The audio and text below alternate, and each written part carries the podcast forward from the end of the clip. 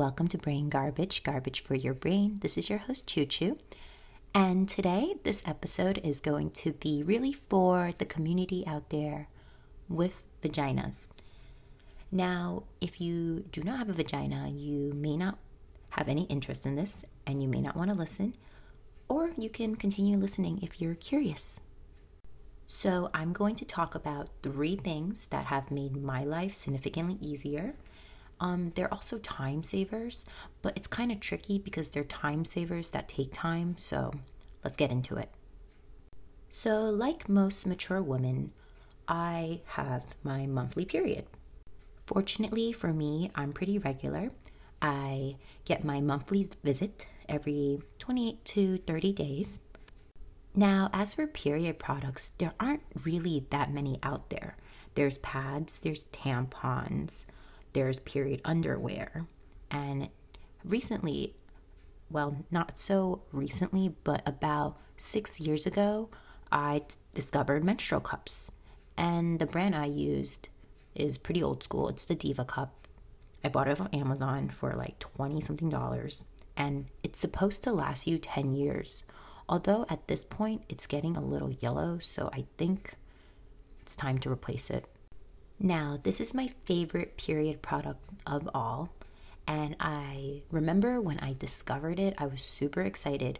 I recommended it to all my friends. So, let me explain this a little bit. So, it is a small silicone or latex cup. It's about 30 ml, so the same size as a shot glass. And it looks like a funnel, but the end is closed. So, instead of absorbing your flow like a tampon or a pad would, it pretty much just catches your blood into the cup. And it's supposed to last up to 12 hours, but I find myself changing it more frequently. Of course, this is different for everybody. It's dependent on the day of your period, how heavy your usual flow is, and so on. Now, inserting the cup is definitely one of the cons of this. It's not easy and it does take a little practice, there's a learning curve to kind of getting it up there. So, most of them you fold in half to make it smaller, and you pretty much put it up there the same way you would put up a tampon, except you don't have that like thing to push it up there for you. You kind of have to shove it up there yourself. So, you're going to be fighting with your vagina for a little bit if it's your first couple tries. Once you finally do get it up there, you have to one, make sure it's deep enough so it's not at like the tip of your vagina. Because trust me, girl, that will not be comfortable for you. Next, you actually have to turn it inside you. You have to twist it to make sure the cup, quote unquote, pops. So that basically means it opens up and becomes the full cup instead of the little folded thing you shoved up yourself. Once you create that seal, you really shouldn't have any leaks. However, I always like to be careful. I wear either period panties or I wear a panty liner, the really thin always ones, the blue. Love those. They feel like nothing. Getting sidetracked. So you'll know right away if you did it correctly or not because once you start walking, once you get up, the cup should really feel non existent. Now, the reason I like this cup more than tampons is mostly because since it's silicone, it will not cause toxic shock syndrome, which is life threatening, by the way. Also, you're doing a tiny part in saving the environment by reducing waste because God knows how many pads and tampons we go through every month. And I just looked it up. According to National Geographic, a single menstruator will use five to fifteen thousand in their lifetime. So, just think about how many pads that is and how expensive it is. This is very cost saving. Now, taking out the cup is actually a big con for me. Um, so you same way you put it up there, you shove your fingers up, you squeeze it to break the suction, and you pretty much just pull it out. And it can get a little messy, and that's where the issue comes in. Sometimes the blood can spill on your hands, sometimes it can overflow. Other times, when it's fine, I pretty much just dump the blood in the toilet and I like to, if I'm at home, I like to rinse it again and before I put it back, just like it's a mental thing. However, you're not always at home, you're not always using a um, private toilet. So sometimes you just kind of have to fold it up all bloody and just put it back. And it really does get a little messy.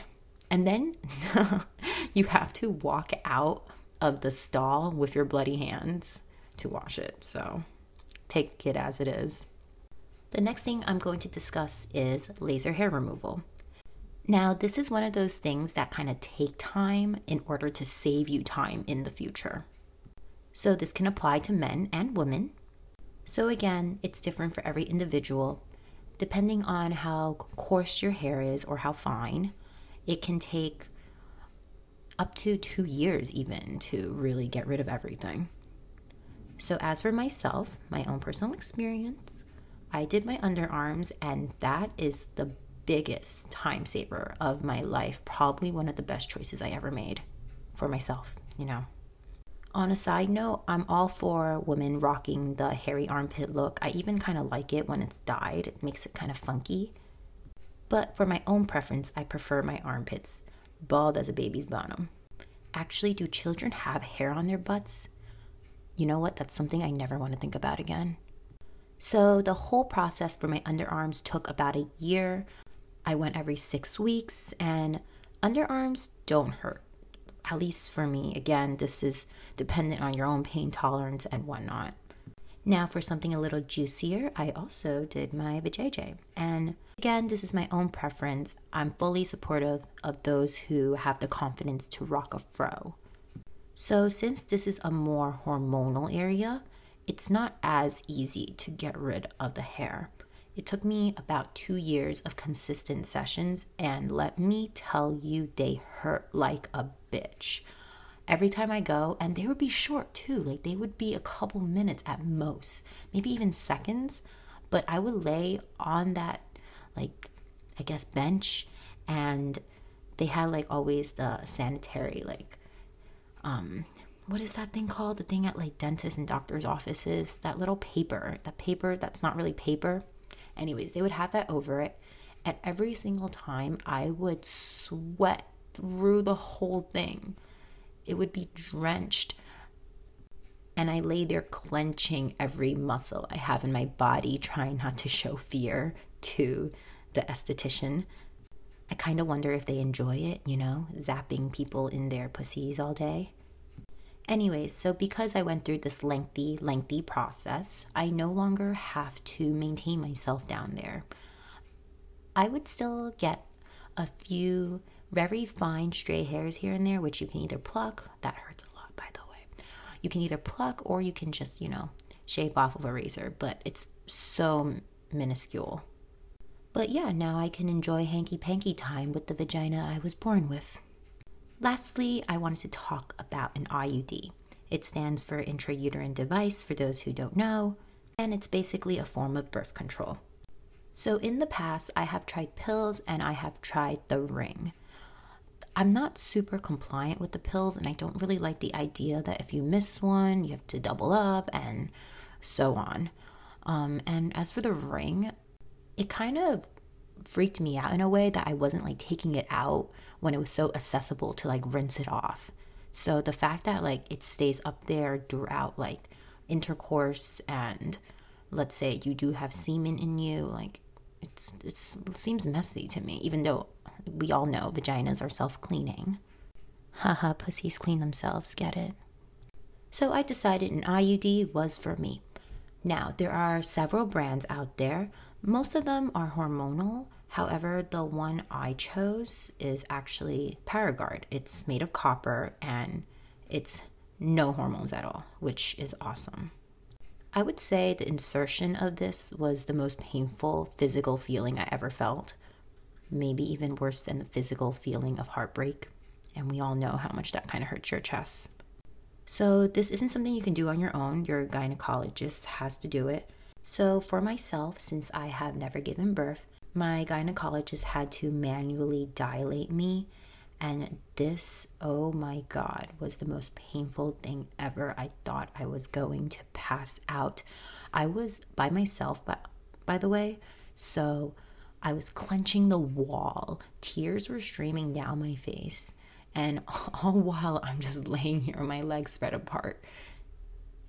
Hmm, has that happened before? Anyways, right after the mini procedure, I went to my local drugstore. Immediately, I bought a whole bottle of Tylenol, I bought a whole bottle of ibuprofen, I bought naproxen, I bought it all. I thought I needed it all.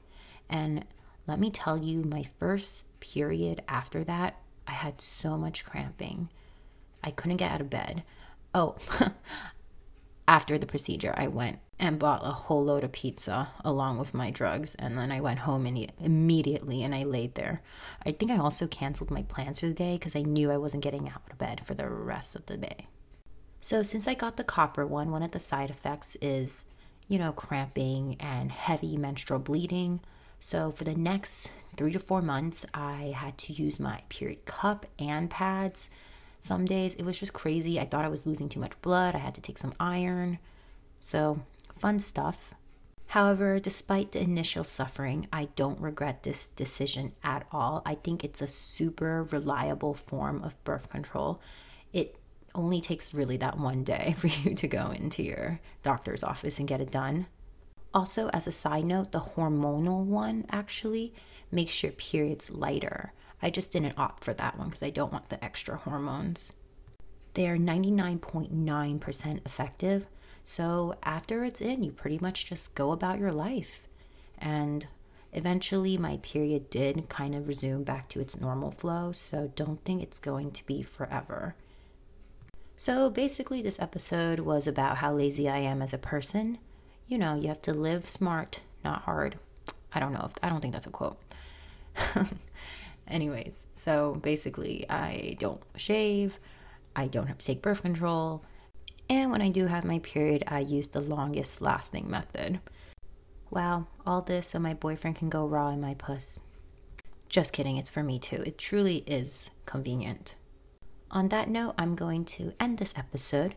Thank you all so much for listening. Sorry, I have no structure whatsoever and I'm all over the place. This is Brain Garbage, garbage from my brain to yours.